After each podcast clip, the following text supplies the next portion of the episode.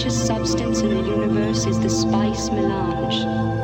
The spice extends life. The spice exists on only one planet in the entire universe. The planet is Arrakis, also known as Dune. Son, a podcast about Dune.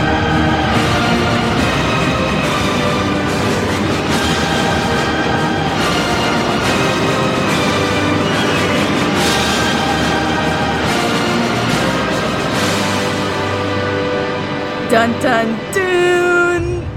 Welcome to Sand, everybody, a podcast about Dune, uh, where we discuss chapters in the first book of Dune and some movies we watched. Um, I'm Molly, and I'm with my co-host Lance.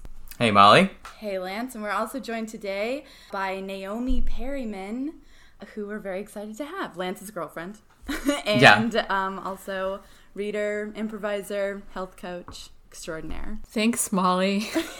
Naomi. you wrote us a letter a couple weeks ago. yeah, I did. It's very Um, Harry Potter centric. Yes, I was wondering if you had any other like links in mind when you sent that. Well, I did think later that a more fun question would have been to ask you guys to put the different characters from Dune in their respective Hogwarts houses. Dang. Uh huh. Okay, we're gonna have to do that at some point. let's just do let's just do Paul and Jessica real quick. Okay, just Paul and Jessica? Well, they're too similar. Let's do Paul and y'all pick one. I guess Thufir. 'Cause I'm Yeah, just good curious. one. Yeah. Because I'm just cu- curious. Okay, well, because I guess Paul is boring because he's obviously a Gryffindor. Yeah. he's just like a bold, yeah, Do-gooder. brave guy, do-gooder. Yeah. of course, the hero is going to be in Gryffindor. Right. I mean, that's just what we've been trained to think. And I mean, I guess he could be. No, there's no other qualities. Although I guess we say that Hufflepuff is like the stoner house, and he does do a lot of drugs. That's true. That's true. Okay, so Thufir, what do you think? Thufir, I don't know, a Ravenclaw, I guess, to me. Yeah, yeah, a nerd. Yeah, he's a nerd. He's like very like uh brainy Mm-hmm. guy, very like focused on just like knowledge and what do you think? Is that because he's a Mentat? Is Thufir the Mentat? Yeah. Okay. Well, it's funny though, because actually, I feel like there's an argument to be made for Paul being a Slytherin. Interesting. I'm Yeah, always because- interested in a Slytherin argument.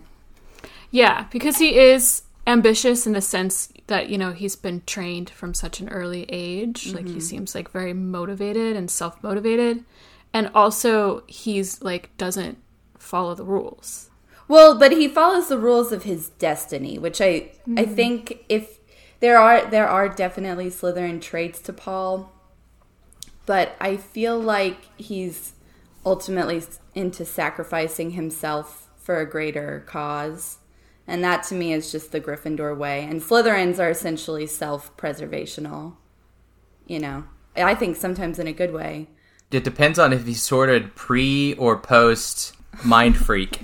like Yeah. like it, it, if they put the sorting hat on him, I could see the sorting hat giving him like it did Harry the choice of mm. Gryffindor or Slytherin. Mm-hmm. And pre mind freak Paul might might be like, "Oh, I want Gryffindor." But after his change, he might be like, "Oh, I've got to go against the prophecy. I've got to Yeah. go against what my vision says and I've got to choose Slytherin." Mm. just because he's like alt. he's like in an alt phase. It also like seems like maybe the Slytherin could be part of his inheritance from his Harkonnen side. yeah, mm. yeah. What like Harry's inheritance from his Tom Riddle side. It kind of depends a lot on where the leadership role takes him. The other thing I think that's Slytherin about him is his devotion to Chani in particular, or like his family. He is protective of his little family unit in a way that I think is is generally Slytherin focused. Yeah. I mean, that's confusing because Gryffindor is extremely loyal to their friends, but Slytherins, I think, would kill people for their family. Mm. You know? That's really smart. Yeah, it makes me think of the Malfoys and like, Yeah, exactly. yeah. They have like deep love, but it's like really complicated. Not always good, exactly. Yeah. Well, interesting. We're gonna have to. That might be an ongoing series. I'm sorry, guys. I mean, J.K. Rowling's like you know kind of Yeah. out Yeah. these days, but Yeah. Harry Potter, you know, it's a lives lives on. Maybe, maybe TBD. But that's a that's a discussion for Lightning, a podcast about Harry Potter. Yes, uh, for another day. Cool. All right. Well, y'all do. Do y'all want to jump into movies? yeah, let's jump into movies. Okay, so I watched The 13th, Heat, Jurassic Park Lost World, Watermelon Woman, Wattstax, and Black Panther documentary. So the movie I will highlight is Watermelon Woman because I really liked it. I loved it. Uh, it's it was made by this woman Cheryl Dunye in um, the 90s, and it's extremely 90s. Uh, and it's really funny. The pitch for it is she's an aspiring black lesbian filmmaker who researches an obscure 1940s black actress billed as the Watermelon Woman. So that's kind of how it's framed. She like works at a movie store, a video store, and she's really into movies. And she was really into some of these like plantation movies. But the movie is incredibly tongue in cheek the whole time. It has a really good sense of humor. It's quite sharp. And uh, she becomes obsessed with this one actress, as they said, the Watermelon Woman, and sort of goes through all these archives and interviews people who knew her. But it's not really a documentary. Anyway, it's just, it's really good. It's quirky and funny and specific. Like, it just felt like a really good movie. So I really loved that one. Cool. I always wanted to see that. I never I never watched it. Sounds good. Yeah, It sounds it's really pretty good. easy to find online, so I highly recommend it. It reminded me also of the movie I loved a couple months ago, The Green Beret. The Green Ray. I did it again. Yeah, again. he did the same thing. yeah, The Green Ray. It was really good. I feel like I know which one Lance is going to ask you to highlight. So I'll ask you about the Black Panther documentary. How was that? Um, it was quite good. It was really short, so it's 30 minutes, and it's Agnes Varda, who is a French filmmaker. And so it just kind of covers this one particular rally they did in Oakland for Huey Newton, who was jailed. He was charged with assault of a police officer, which they were disputing. Yeah, so it kind of captures that moment in time, which was similar to Wattstax, which I also really loved, just to throw that in there. but so yeah, she kind of interviews people at the rally and um, sees some of the speeches and gives some good context for it. And for 30 minutes, I mean, it's really informative and really like gets you to the time period and places them, I think, very well in the historic narrative, especially for being so like current. Like she was, you know, a contemporary basically at the time. Yeah, it was really good. I think it's free on Criterion right now. So, Nice. Yeah, Yeah. that sounds great. yeah, it was awesome.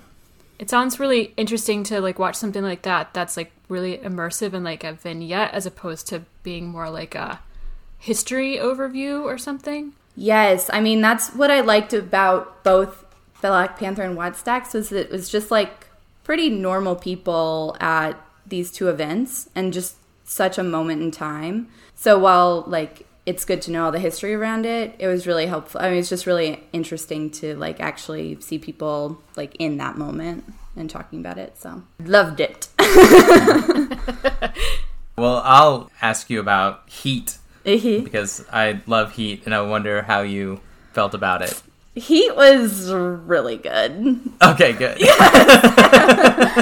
I mean, you know, it was like anything about violence is kind of tough, but mm-hmm. Especially right now. But the movie, I mean, God, all the actors in it are so amazing. I just, I don't know, I love the LA he kind of has in that movie. Yeah. It's so cool. And I don't know. I mean, like all the characters have such rich emotional lives too, or like these like mm-hmm. really complicated lives. And you can really see each one of them in each of them and why it fuels their violence in different ways. But then it's also just a really fun, like well made cat and mouse movie, I guess. Yeah. Yeah. Yeah. So I don't know. I thought I thought it was great. I was highly entertained. I really love Al Pacino. Yeah. I just love him. He's um, I- kind of dialed up to 11 in that movie. That's the way I like him. is dialed up to eleven because I also loved him in The Irishman. Like I just thought he was Oh, fucking yeah. phenomenal.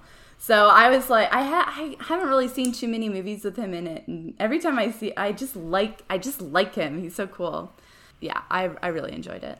Yeah. What? So what do you like about it?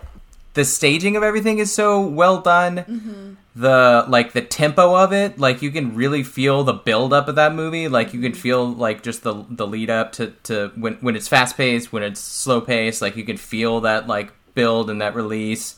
And then obviously all the things you said, like the actors are all incredible, amazing. There's something I just like about this weird exploration that Michael Mann does in Macho Dudes. Like there's just something about that that I just find fascinating. Like just like to look into their lives and just see these like these guys all just like be so cool.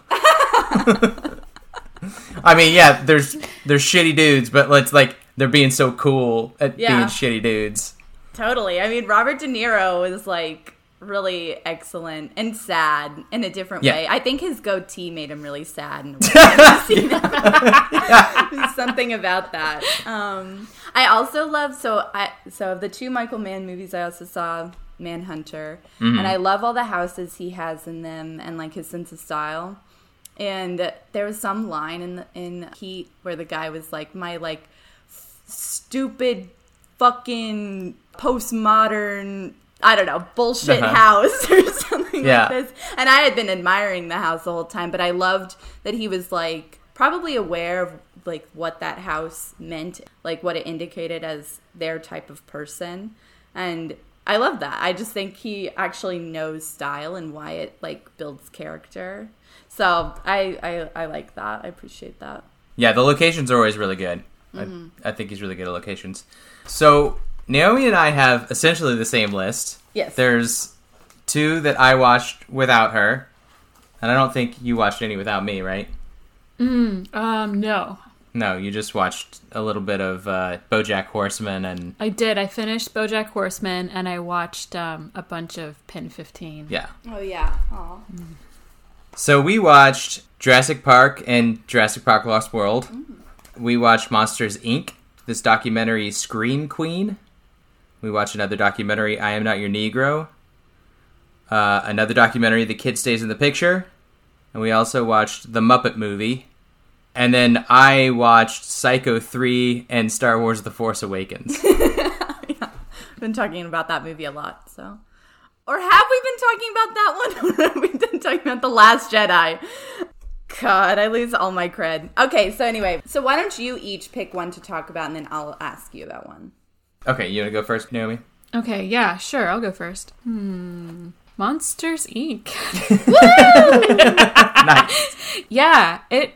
I was like, this movie holds up. Okay. I thought it was really funny and um like all the characters had like you understood their motivations and they all had like emotional reactions to each other and stuff, which I always think is super cool in any kind of movie, I guess. I don't really know what else to say about it. I feel like most people have probably seen this movie by now. but I also feel like it walks that beautiful Pixar line of like being entertaining for children, but also like funny for adults. I sound like I'm like plugging Pixar right now. it's great, great. But yeah, it was it. We watched it too, like on Saturday morning before we went to the march, and uh I just like it. Like literally felt like it was like lifting my spirits. I don't know. There's a certain shade of paved road that's like very light gray, almost pink, and then with the yellow lines, it always looks like when Randall gets his like life sucked out of him through his lips. And I just uh yeah, so I I often have his image in my head. and I hate that part actually. I hate when he ugh, it's so gross. but it's so cute. So I watched, yeah, I watched Scream Queen. It's called the full title is Scream Queen: My Nightmare on Elm Street, mm-hmm. which is a documentary about Mark Patton, this guy who is in. I don't know if you've ever seen the second Nightmare on Elm Street movie, No. which is like is kind of known by a lot of like Nightmare on Elm Street fans as the worst one because it was kind of this rushed movie. Wes Craven did the first one, and he's of course a visionary director. And then they rushed the second movie, and it's this pretty ridiculous movie. But over time, it's been embraced by queer culture. Oh, cool. And a lot of people realize that there's this kind of allegory or subtext about about being a closeted gay in in the 80s mm-hmm. in the movie. And the actor Mike Patton, sorry, Mark Patton, Mike Patton is a singer. He the guy that played the main character was in the closet at the time. And after the movie came out it kind of ruined his career because it was seen as so bad. And it kind of like just really messed him up. And mm-hmm. then a couple of years ago this documentary came out about the nightmare elm, elm street series. And it kind of revealed this like new fan base and so he decided oh okay i can embrace this and like face it but he still wants to face the screenwriter who mm-hmm. had essentially said he did not intend it to be gay and that it was his fault that the movie was seen as gay. oh my god. Yeah, and so That's so interesting. it's very it's very interesting. Yeah. And it's also just about like, His you know, fault. like God. yeah. Awful. It's also just cool to like see a movie get rediscovered like that. Mm-hmm. Like just, you know, to see this like this this movie it's like seen as like this shitty movie get like rediscovered by a new fan base. I know it's it cool. makes me want to watch it.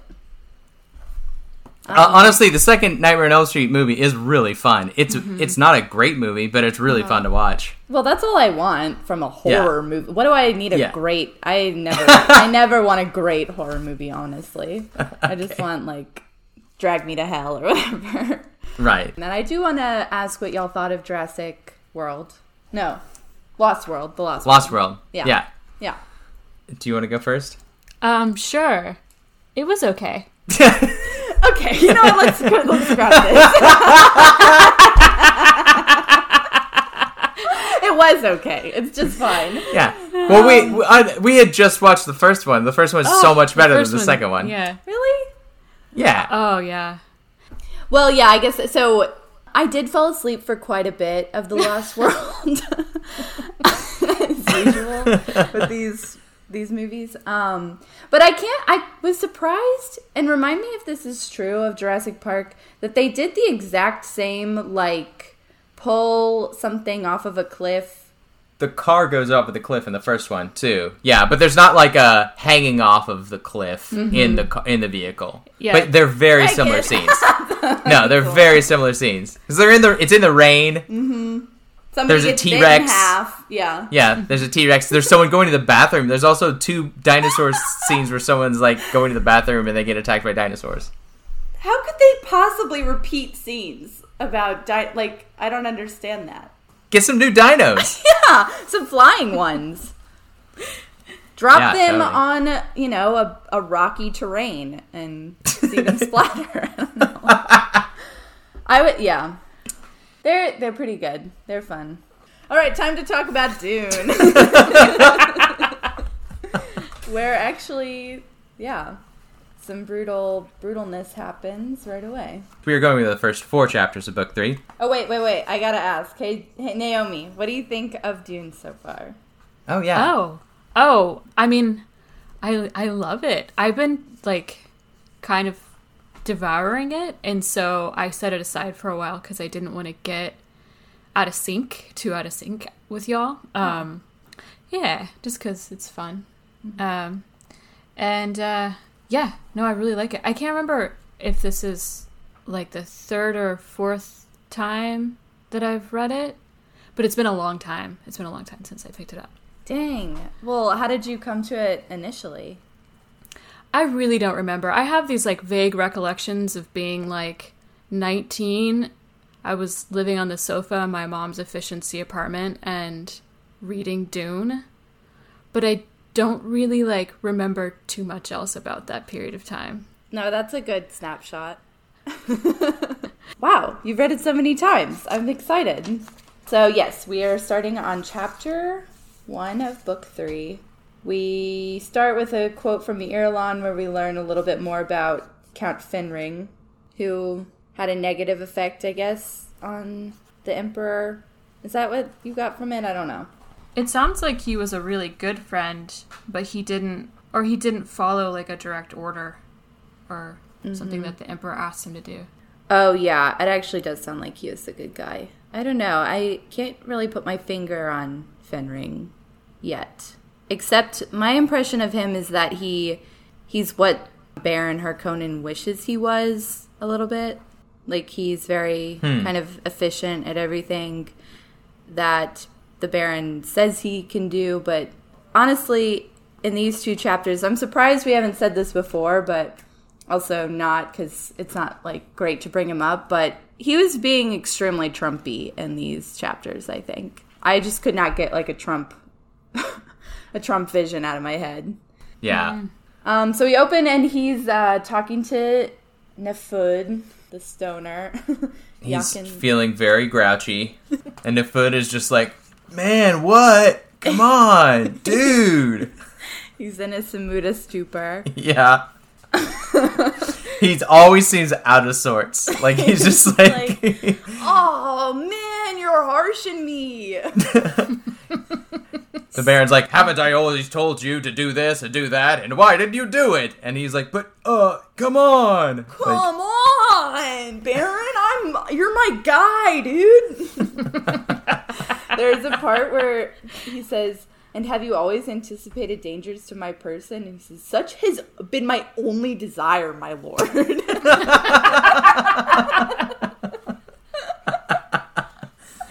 And then he's like, then where's Feyd? And he's like, my lord? he has no idea. He's so Yeah. funny. I feel like I imagine him just like in his room at night going, oh, I wish you would just fucking kill me. I know he's gonna kill me. I wish you'd just fucking kill me. Yeah, he's got major like Keanu Reeves energy to me. Yeah, for Yeah. sure. Keanu Reeves would make an excellent Nefud, I think. Yes. Yeah, he the Baron's like throw like just like throwing orders around, getting all pissy, and he has just realized that Feyd-Rautha has essentially put a hit out on him, has attempted to take his life. We get a lot of gross sex slave stuff in this one. Yeah. This chapter is real nasty. It's real, yeah, it's real rough, especially especially the end, especially the Eh, end. yeah, especially, I mean, I just wrote disgusting! Yeah. With a bunch of exclamation points. I was pissed off. Yeah, he believes that that Feyd put put a needle inside the thigh of one of the I don't know what else to say it like sex slave boys Mm-hmm. that he had in his chambers. Which he did. Right, he totally did. Yeah, Totally did. Yeah, and then Feyd just they're both like stupid, but they both are kind of trying to trick one another into letting the other live. Or I don't know, or like get past it, like be on each other's good side again. right. When it's really like yeah, obviously you both don't care about anybody but yourselves, so you're not really in danger right now of each other. Like even though you've betrayed one another, the Baron is not going to kill Feyd, and Feyd. Well, I guess Feyd might kill the Baron. I don't know. Well, he already tried. He tried. But the Baron essentially just like he decides to have two guards killed, right? Because he Right. believes that they're moles, that they are like feeding information. Moles. yeah. And then, he, yeah, he has a discussion with Feyd and essentially tells Feyd, if you stop trying to kill me, I'll eventually step down and you get to be Baron. Mm-hmm. And you might even get the Empire. Right, right. Yeah, he suggests that he's next in line to, like, get the Empire. And Feyd's like, really? Yeah. they seem like two characters from, like, Game of Thrones if they were just stupid. Uh-huh. Like, Yeah. just like they both think they're, like, really smart and plotting, but just idiots being played. And like by their themselves, basically. Right.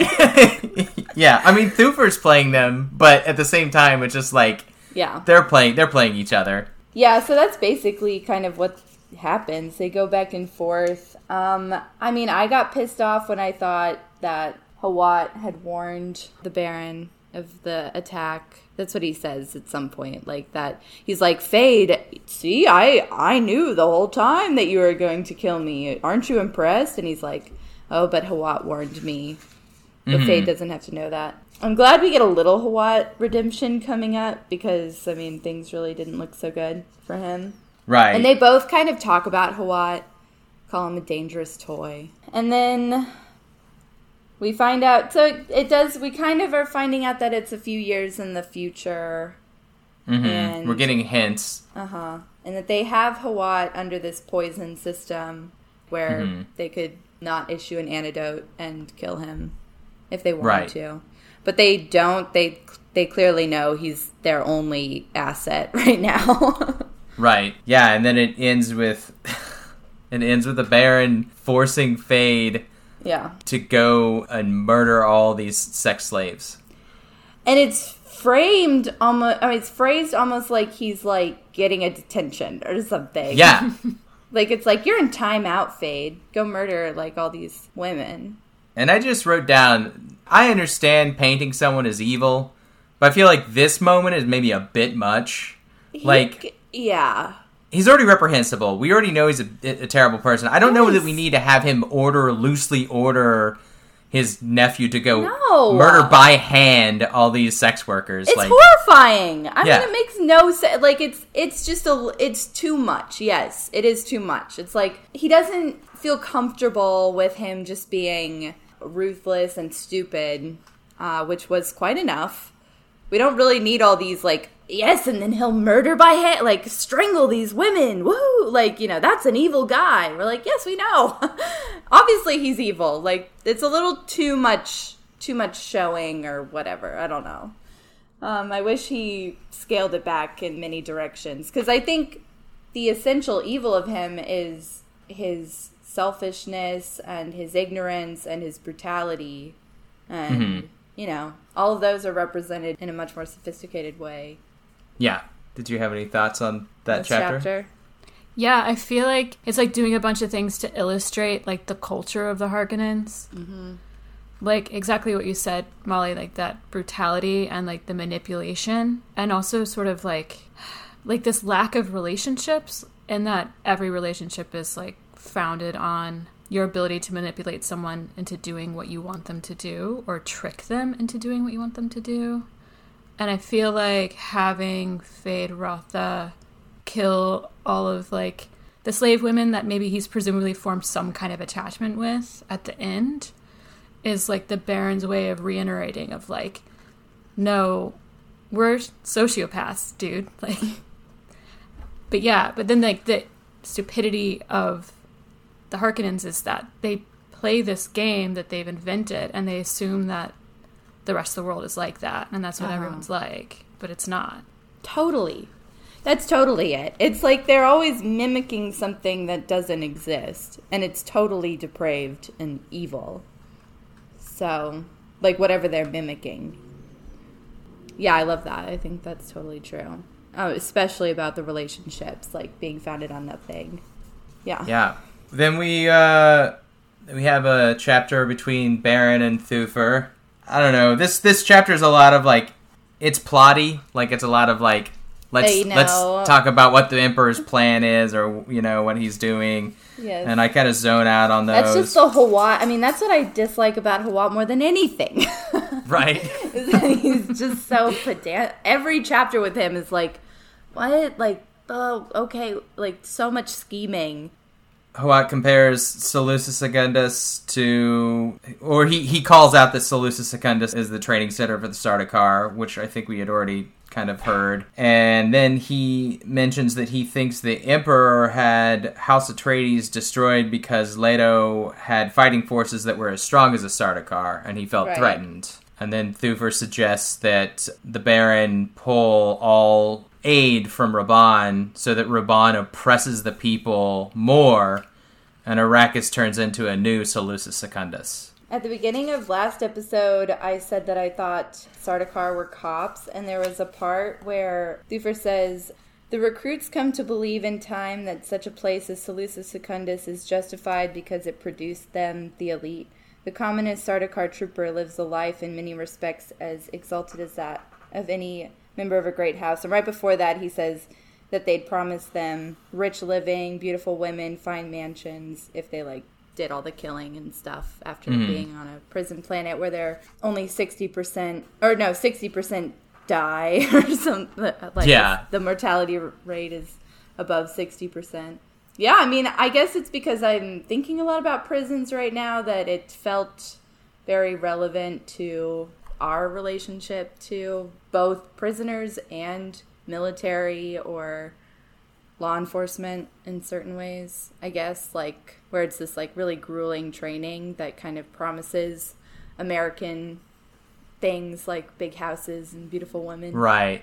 and mm-hmm. says you're part of the elite because you like suffered so much Right. through this intense training. It was a little it creeped me out. Yeah. But it was good. I mean, it was like, okay, that's interesting. I mean, this is a short chapter. My one note was that even if Thufir is playing the Baron, Yeah. it's beyond fucked up what he's suggesting. Like to mm-hmm. impress an entire people so that they become better warriors and to be like if even if you're just like oh, I'm playing against him to suggest that he oppress people further is really fucked up. Yes. And I mean, I just always imagine Hawat sitting back with his hands on his belly, just like, you know, twiddling his fingers and being like, what you need to do is oppress them further. And it's like, he's annoying. Yeah, I couldn't totally, I don't know, I couldn't wrap my head around his game exactly, other than maybe this idea that he like by encouraging him to abandon Rabban, he was also maybe en- encouraging them to pay less attention to the Fremen. Did you get hmm. that at all? Yeah, maybe so. Yeah, I don't know that his plot necessarily shows up here. I don't think his hand is shown in this chapter. Just hearing you guys talk about it, I feel like I get annoyed too with how, especially how he just is constantly like, Jessica did this. But I also wonder, like, how much of him being like, yes, the answer is more oppression, is him kind of telling the Baron kind of what he knows he wants to hear mm-hmm. to like keep himself ingratiated to a certain extent, and then him like suggesting that he remove Rabban sort of infers that Feyd-Rautha would be put into power, and he's at this point like positioned himself to potentially Yes. have more control over Feyd-Rautha. He's never really been around Rabban. Totally. That's a really good read.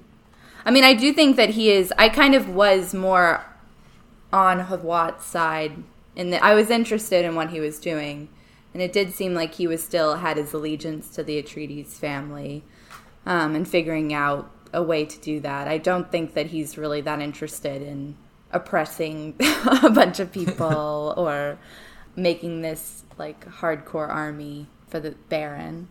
Um, so yeah, I like your read, Naomi, for sure.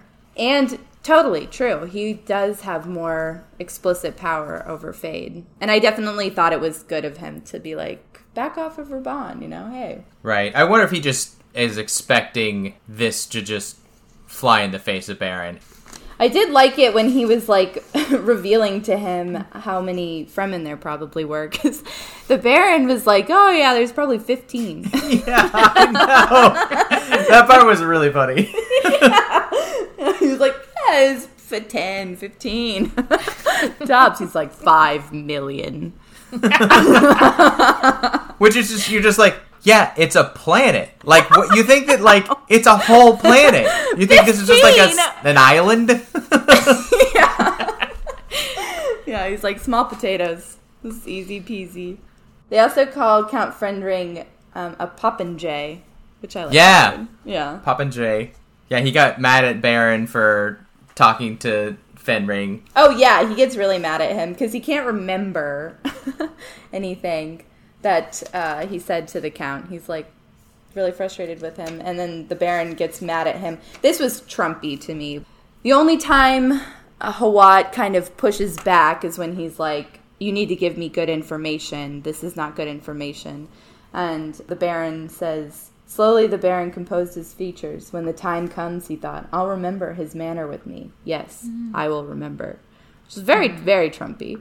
Where it's just like, that guy was, ru- you know, told me I was an idiot in the paper and I'll ruin his life for that Yeah. later. Oh yeah, totally. Just petty.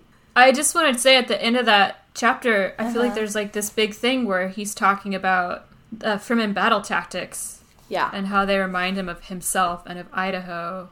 And it's kind of like dot, dot, dot. Yeah, and and he like doesn't think to like even go so far as to think, well, maybe Paul is alive because he just like seems like he's incapable of like getting there, but he does sort of like he's sort of like puzzled, or he's considering this piece that doesn't fit into his puzzle. Yes, it's because, I mean, this is his Jessica problem. Like, we had Mia on, and she was saying that he has, like, a programming issue in his brain where he started with the wrong assumption. And so now this isn't fitting in his program. Like, if they all survived, Jessica being the evil witch doesn't exactly compute. And so he kind of won't integrate it, even though he's, like, subconsciously absorbing that information. It's, like, hmm. pressing at him, you know? Like, Yeah, yeah, totally. Yeah. All right, so yeah, we jump we jump to the next chapter. Paul's like super spiced up. Yeah, this ear long quote, by the way, is turnt. It rocks. You know, it's all about patterns of the universe, but that you should be aware of, pa- like, beware of patterns because too many, if it's too perfect, then you have death because there's nothing but a, you know, there's nothing new in it. Contains its own fixity. Wow. That's great.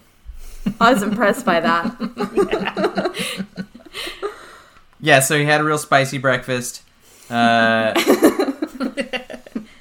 and uh, he's trying to get a grasp on reality. yeah. It's cool. It's very ex- expository, but it's a cool way to do exposition because we learn about what's happened before now because we're, we're experiencing Paul try to figure out if it's happened yet or if it's already happened.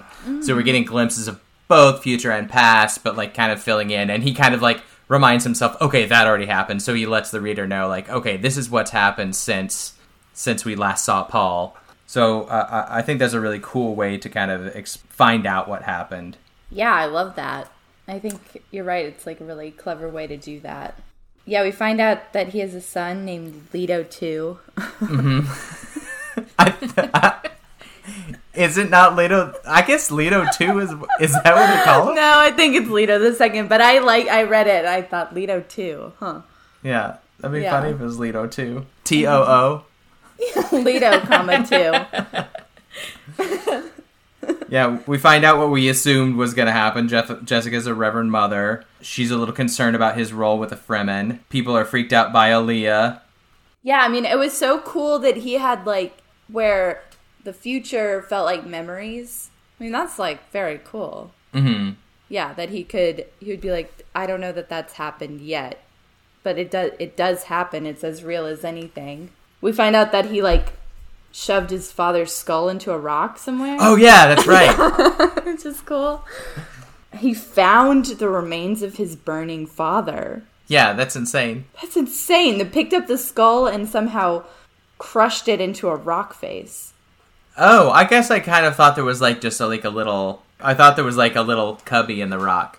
Well, he's yeah. He says, "I enshrined the skull of my father in a Fremen rock mound overlooking Harg Pass."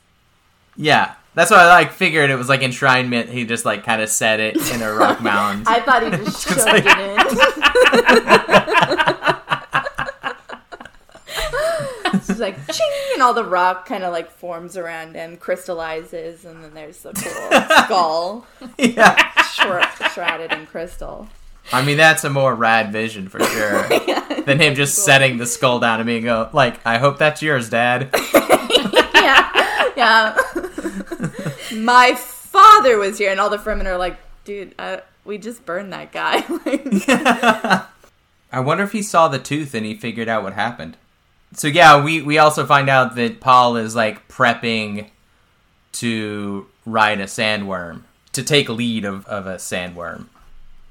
Yeah, so okay, so here's where I get confused. He's having this like very um dreamlike Trippy. state where mm-hmm. yeah trippy where everything is kind of coming in and out and then it's like he enters into a memory that is the present where mm-hmm. Chani was supposed to be in the south but she's sudden she's here with him Yeah, that part confused me too, because he's like definitely like, okay, I know what's going on.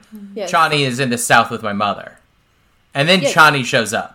Yeah, I think she's kind of surprising him. Like she's like, "Look who's here!" oh okay okay okay thank you yeah she's like I took a midnight I took a red eye baby yeah Because not not to not to like jump ahead, but in the next chapter, Jessica does mention that Chani's on some kind of secret mission, which right. suggests that she just like just got there. I, for some reason, I had it in my head that she had like shoved her head into some kind of vat where like you can astral project.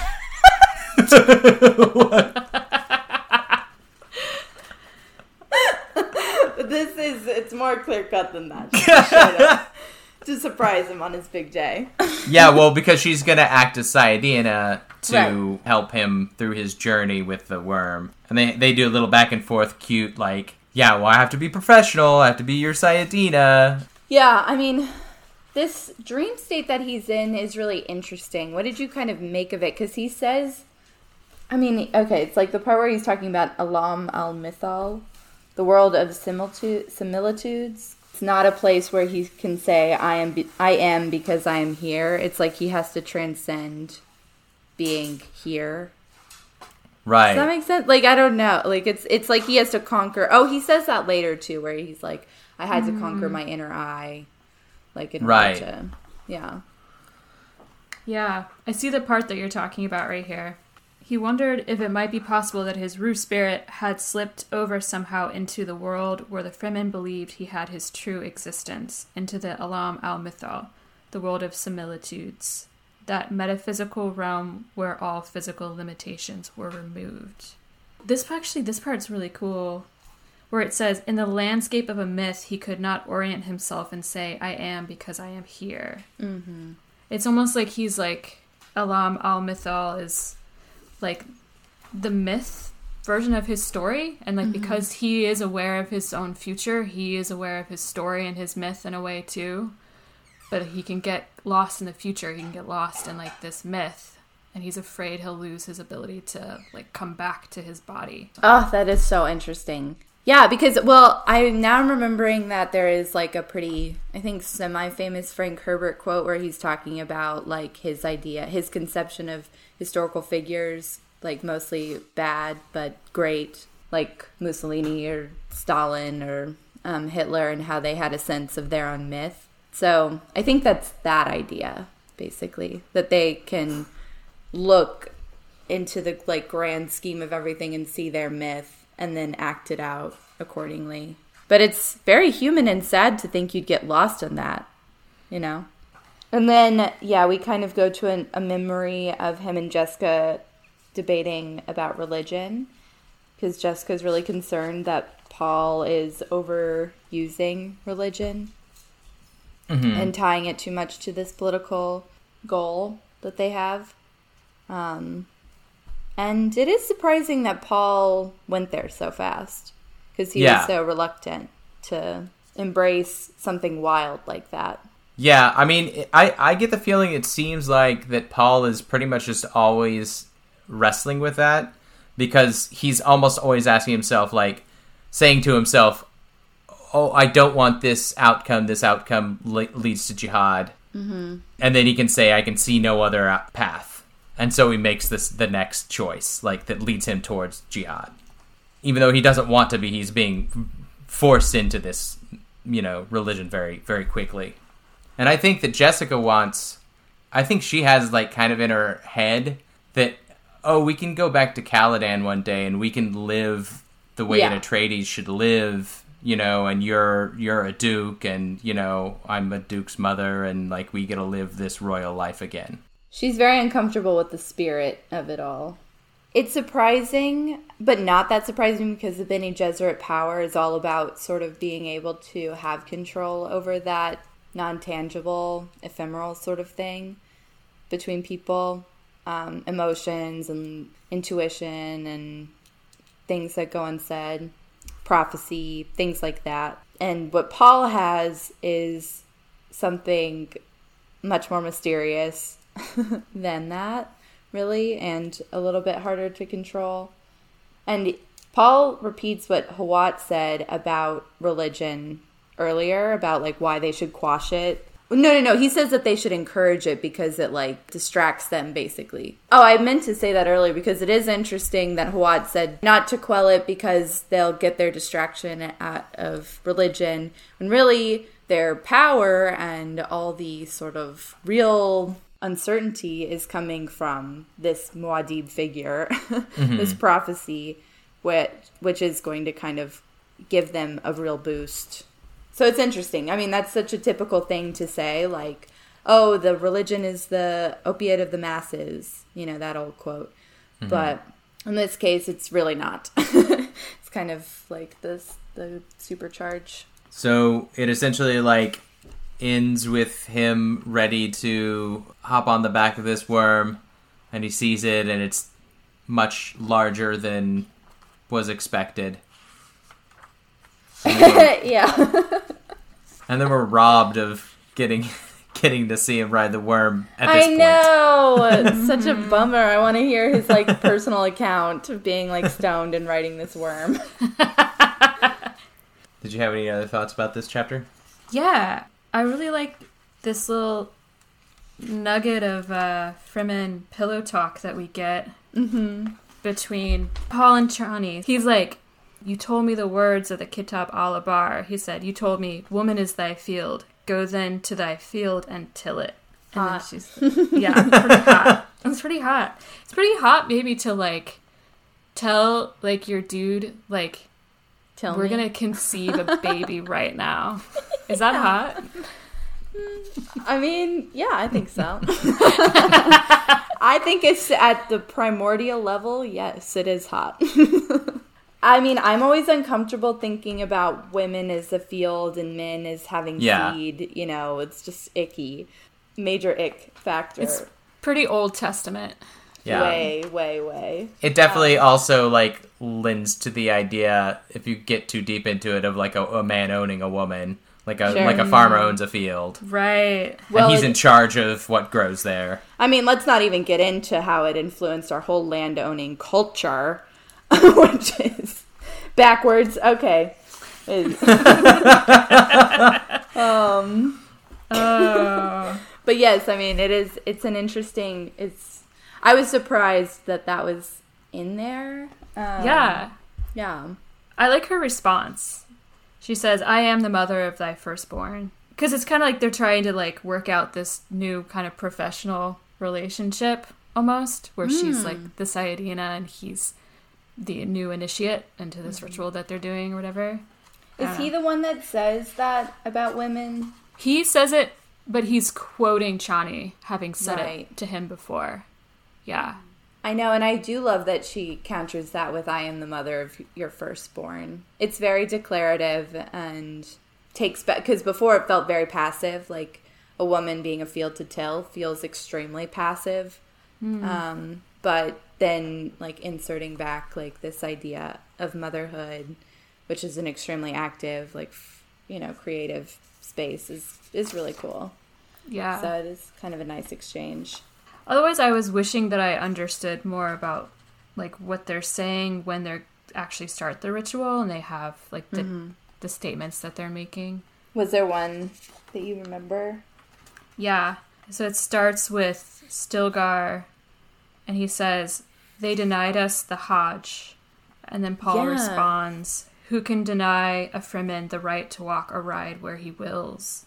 But they're using all these words that I'm like are mysterious to me. Well, Hajj is in the glossary. Oh yeah. Yeah, it's like a spiritual spiritual journey, right? Well, yeah, I mean the Hajj is um is like an Islamic tenet. It's a it's a pilgrimage um that Yeah. every Muslim has to take Yeah. At one point in their too. lives.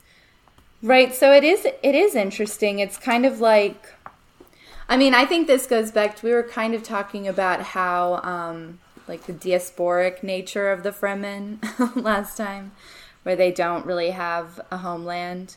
So they denied us the Hajj. Kind of feels like it speaks to that, where it's like they're not given the opportunity to make the spiritual journey as it's supposed to be because they're being oppressed. It is cool that that is countered by their conquering.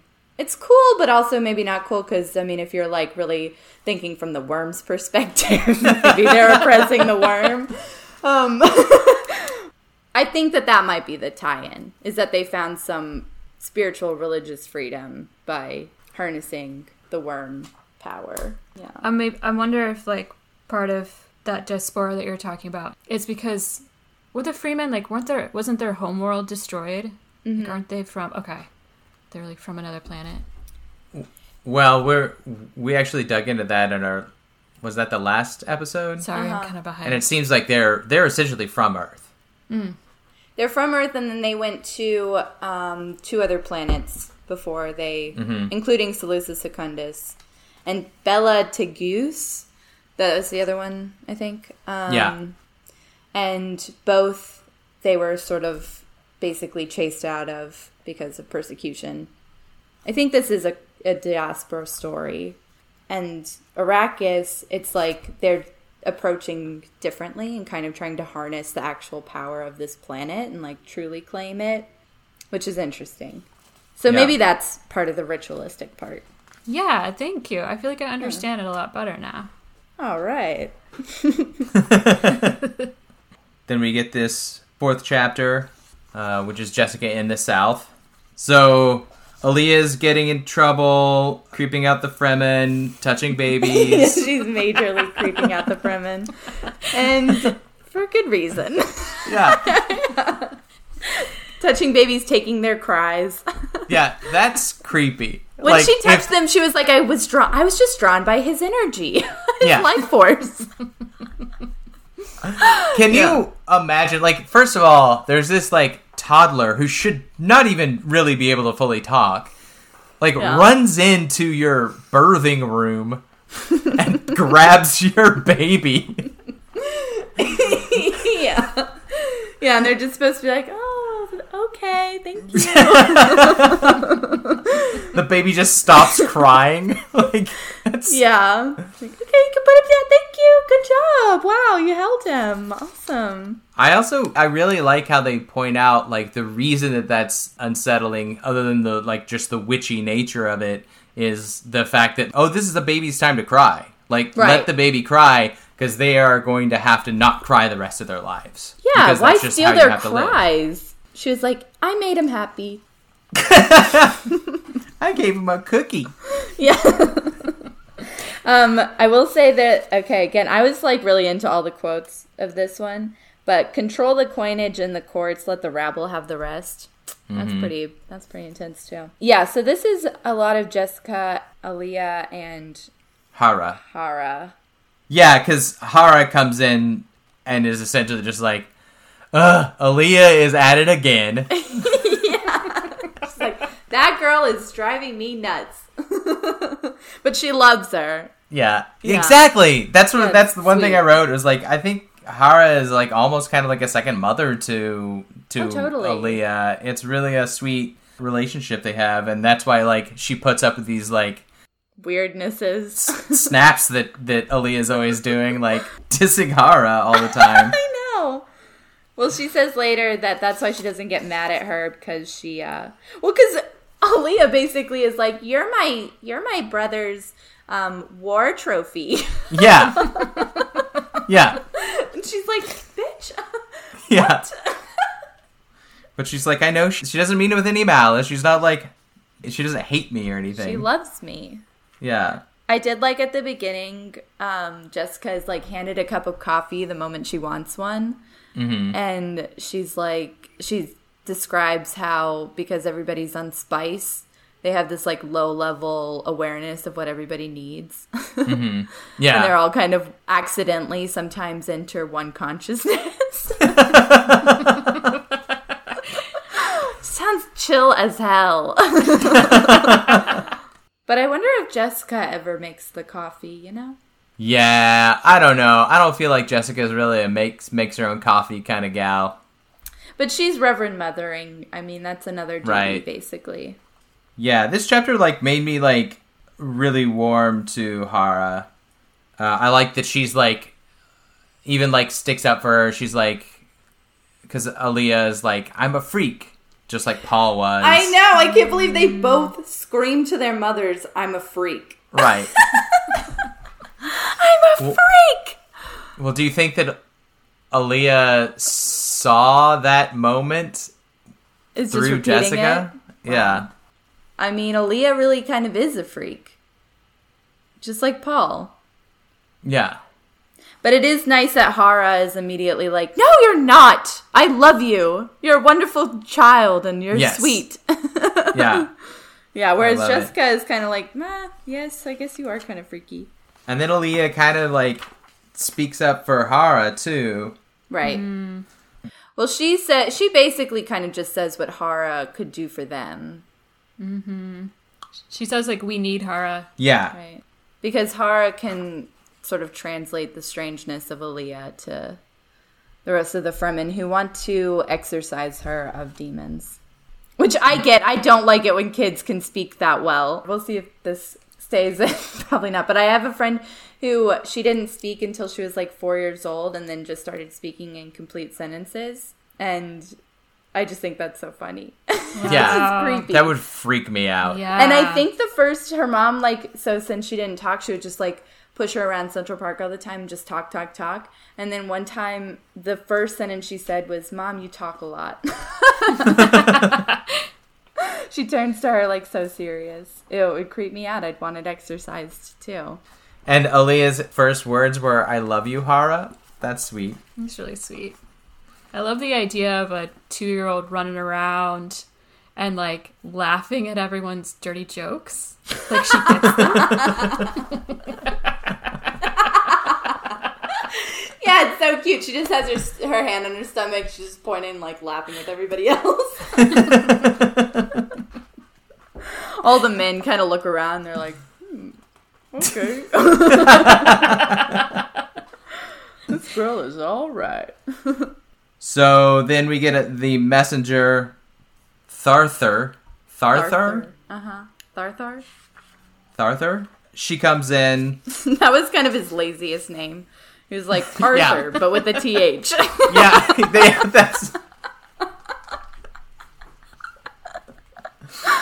So she comes in and and warns Jessica that she's heard that the Fremen are going to push Paul to challenge Stilgar after he rides the worm yeah. because it's expected of him and that he'll be seen as weak if he doesn't because that's just the Fremen way. I know this made me sad because I was like, right, this the time has come. Like, what is Stilgar's purpose right now? And then we find out that Tharthar and Harah are both going to marry Stilgar, or Tharthar is already married to Stilgar. She's one of his wives, and Harah is Uh-huh. going to marry Stilgar. Stilgar is, He's the man. yeah, he just taking lots of wives. He like had that conversation with Paul where he's like, "So you can take her as your wife or as your helper, uh, or you can set her free." And it seems like a couple years go by, and then he's like, "So you gonna?" Because if you're not, I'm gonna like, Oh, Tahara. yeah, yeah. He's like, yeah, you know, you had that option. Do you remember? Uh, them, there were a bunch of options. I'm not sure. There's, I, I get it. There's a lot of information. Uh, so, so just to refresh, um, hey, you could set her free, and we could make a deal. Think about it. No, I, I'm not gonna. You know, I don't need a decision today. Just think about before the war, before the war. Yeah. Uh, the other, the only other thing that I thought was interesting was this like story that they all tell one at a time about uh, the murder of Fremen. I think it was probably by Harkonnen soldiers. Like it might have been, and they kind of each tell it, and then Harah ends it with "We will never forgive and we will never forget." Which I thought was really interesting, pretty good. Alia and Jessica are pretty well versed in this. Sort of a uniting, like how we will come together to defeat those who have wronged us. Yeah, don't they say something too about like keeping their grief fresh? Yes. Like this is like a ritual that they do this time of day or something. Mm-hmm. Which is really powerful, I thought. Yeah. They're like recounting like a massacre that happened on Bella Goose. Is that how you say that? Uh-huh. Bella- Yeah. Oh, yeah. So I suppose this was, you know, one of the things that pushed them off of that planet. Yeah. It's kind of cool because you get to see sort of like what their, like a little picture of like what their world was like before they became homeless or whatever. Oh, that's right, because they say it was Ramadan. Yeah. Right. It was Ramadan. And they talk about a fountain and they talk about baklava. Baklava, and mishmish. Oh, Yeah. like they were all sort of settled. Yeah. It sounds like they were having like a, like a really cool party Uh-huh. with lots Yes. of water. I know Harah's like description of the whole thing was quite lovely. What it reminded me of is like a call to prayer, where they were there's you know sort of a sound, and then they're all meant to recall this moment. Yeah, it's a really cool moment. I also just looked up the definition of portyguls, and it uh-huh. just says oranges. Oh, so annoying. yeah, and so then the last thing is that Jessica and Harah start to kind of talk about Chani, mm-hmm. Chani issue. Mm. Yeah, and she says she feels bad for Chani, and then Hara kind of like comes to you know Chani's defense again, and is like, "Well, you have an ally in Chani because all Charlie Chani wants is the, what's best for Paul." Mhm, And then Jessica starts to try to like confide in Harah, and she's like, "Hmm, "Well, your rugs are dirty. You have too many people in here, or something." See, I read that twice, yes. two completely different ways. The first way, the first way I know was wrong. The What first way, the first way was I thought she was like people people are listening. There might be spies. Don't don't talk about whatever you're talking about right now. Let's change the subject. And I'm Oh. I'm pretty sure that's wrong. The second way I read it was, oh, Jessica's about to cry. Change the subject. I don't want to like make her cry because she gets like a lump in her throat. Yes. Okay. I like both of those. What do you think she was going to say? I suppose she could be no good wife to him, or she could be no help. To, I don't know. Why did she cut her off? I yeah. I don't know. That doesn't necessarily fit with like saying Chani's very dear to me. Although I guess she could be like Chani's very dear to me. Right. Well, that's what she essentially was. But But she's, it does say that there's this tightening in her throat, which makes it sound like she's like getting Yeah. sad, choked up. Yeah, like it's more like Chani's very dear to me.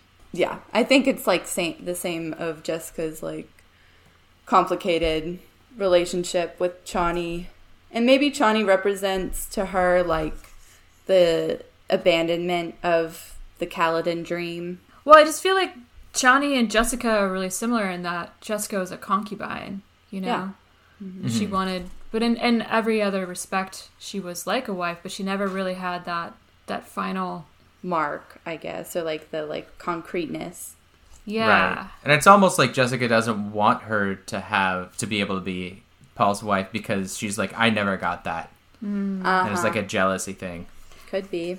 Or maybe it's like part of how Jessica accepted her position as a concubine is an understanding that Leto was keeping the wife position open for a political alliance. Mm-hmm. And so that's why she's like, well, why doesn't Chani like get it that this is why she shouldn't be Paul's wife? Yeah, she'd have to like co- totally go back on her own worldview, or sort of feel a little embittered because she didn't get that opportunity. Yeah, it's gonna require some adjustment on her part. But then Harah, yeah, Harah just doesn't. I think Harah just doesn't want to get into all that. She's just like, you know what? Uh, let's just talk about you know the house. Yeah. yeah, And how your your rugs are dirty. your rugs are really dirty and and I'm like, wouldn't they be? I feel like in a sietch, the there's just dirt everywhere. oh yeah, Like- for sure. It's just like caves, right? Built into a town. Uh huh. Yeah. It also feels like in some ways she's like you know, it's your as your position as Reverend Mother, your rug should be kept clean for you. Like someone should be doing this more often. And it's I don't know, it's like she's kind of like reverting back to this sort of like I don't know, like almost like she's bringing up their statuses, their differences Yes. in status, and it's also like in a way also a very familiar thing to say, where she's just ending a conversation, but she's also kind of like, "I've said my piece. You don't need to mm-hmm. respond." No, she does assert her status very quickly with that, where it's like I I'm not the appro- this isn't an appropriate conversation for us to have in a way. Mm-hmm. Like let's just get back to you're the Reverend Mother. I'm not your friend exactly or confidant. Yeah, like maybe it's kind of like how Jessica, after her cup of coffee appears, she like makes some remark about how much her privacy and respect is respected. Uh huh. Interesting. Does kind of yeah assert what what the Reverend Mo- Mother's role is in the in the vill- uh, like in the sietch. I know. I thought all these chapters were pretty interesting. They're so nuanced, really. Any final thoughts? No, I'm just excited to see Paul ride that worm. Hell I yeah! feel a little I feel a little ripped off that we only went this far. On that, I I think the line that we should read, unless Naomi, you have a a, a particular send off you'd like to do. No, no. Okay. Well, I was thinking that when Paul says, I am the sand rider, could be cool. So we all say I am the Sam sand writer at the same time? Mm-hmm. I am a sand writer. Yeah, we can do it. Do What we do you think? Do we yell it? Um, yeah. Okay. It like if like imagine that like there's a sandstorm and like a worm is coming up and you have to just like this is you're scared and so you have to assert that you're fine by yelling this. Yeah. Okay, so now we do through the awkward thing where we talk about what like cadence we're gonna use. Is this like Is a it fake it till I am a sand rider. Yes. okay. Okay, before we do it, Yes. let's just let our readers, listeners, Oh yeah. listeners what- that are the next- readers know that we're gonna read the next four chapters. Do we want to talk about the or say the Irulan quote? Oh yeah, yeah, yeah. Yeah, so the the we'll end on the chapter that has the Irulan quote that starts with and it comes to pass in the third year of the desert war. Cool. And I just want to say, Naomi, I really loved your insights. Yeah. Thank you. Yes. Thanks, guys. It was, Thank you for um, joining us. It was very stimulating to talk to y'all. Spice. Until next time. I am a am a sand rider. I think that's as good as we're gonna do.